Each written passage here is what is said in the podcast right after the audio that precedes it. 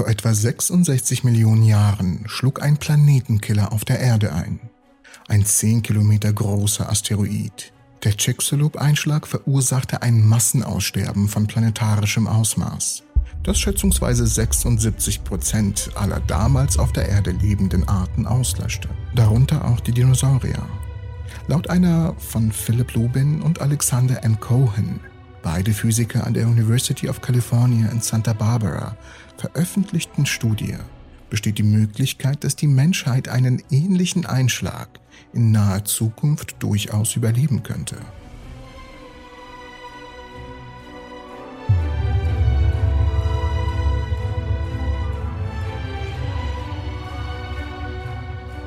Auf einer öffentlich zugänglichen Asteroidenrisikoliste, einer Liste von Objekten, die theoretisch in den nächsten 1000 Jahren die Erde treffen könnten, stehen derzeit etwa 1200 Asteroiden, die jedoch alle kleiner als ein Kilometer sind. Die Wahrscheinlichkeit, dass ein Asteroid von der Größe von Chicxulub, 5 bis 15 Kilometer Durchmesser, die Erde trifft, liegt bei einem Treffer und das alle 100 bis 200 Millionen Jahre. Also sehr, sehr, sehr gering, jedoch nicht unmöglich. Und es gibt drei Möglichkeiten, mit einer solchen potenziellen Bedrohung umzugehen.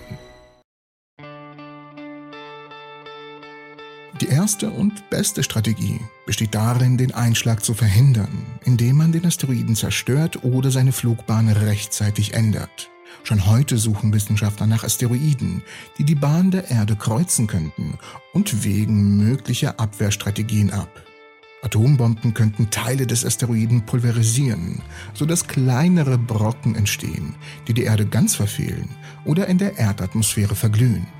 Für Asteroiden mit einer Größe von etwa einem Kilometer sind Raketen und Atomwaffen bereits weit genug entwickelt, um den Himmelskörper erfolgreich abzufangen und vollständig zu zerstören. Bei größeren Asteroiden, von der Größe des Chicxulub, wird die Strategie allerdings nicht funktionieren, da die erforderliche Sprengkraft, um die gesamte Masse zu verdampfen oder zu zerbrechen, das weltweite Arsenal an Atomwaffen übersteigt. Allerdings könnte man eine Reihe von Explosionen aus konventionellen Atombomben den Asteroiden von seinem Kurs abbringen, wenn er rechtzeitig abgefangen wird. Und auf Grundlage ihrer Berechnungen kommen die Autoren zu dem Schluss, dass Asteroiden mit einer Größe von mehr als 40 Kilometern mit der heutigen Technologie praktisch nicht zu stoppen sind. Sollte also der Einschlag unvermeidlich sein, sieht die zweite Strategie große unterirdische Bunker vor, um den Einschlag und seine Folgen zu überstehen und er verweist darauf, dass viele grabende oder in der Tiefsee lebende Arten das Massenaussterben vor ca. 66 Millionen Jahren überlebt haben, kommen die Autoren auch zu dem Schluss, dass Bunker auch die Menschheit retten könnten. Unterirdische Anlagen würden die Menschen von direkten Auswirkungen des Einschlags, wie allein der Explosion und dem Feuer und dann den Folgen, wie einem kalten Winter schützen.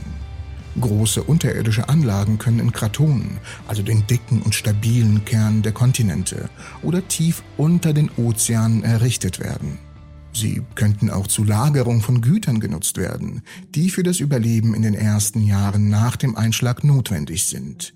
Zum Beispiel Lebensmittel, Medizin, Treibstoff und natürlich frisches Wasser.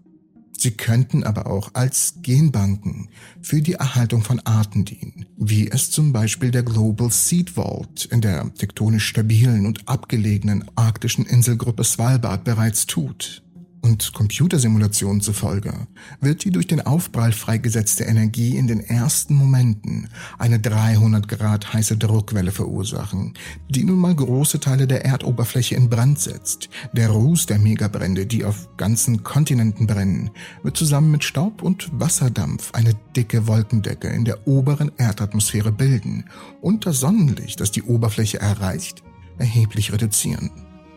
Die Temperaturen würden jahrzehntelang sinken und die Wachstumssaison der Pflanzen verkürzen.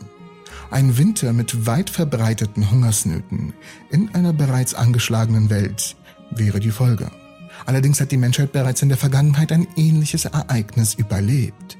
Ein massiver Vulkanausbruch in Indonesien vor etwa 74.000 Jahren verursachte wahrscheinlich schwerwiegende Klimaveränderungen auf globaler Ebene.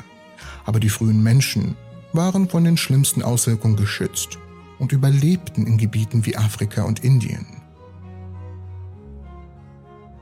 Die letzte Strategie, die in dem erfolgreichen Netflix-Film Don't Look Up verspottet wird, besteht darin, das Problem zu ignorieren, bis es viel zu spät ist. Die Autoren der Studie analysierten nur die technologischen Aspekte einer erfolgreichen Verteidigungsstrategie, nicht aber die politischen Fragen, die mit der rechtzeitigen Entwicklung einer solchen Mission verbunden sind.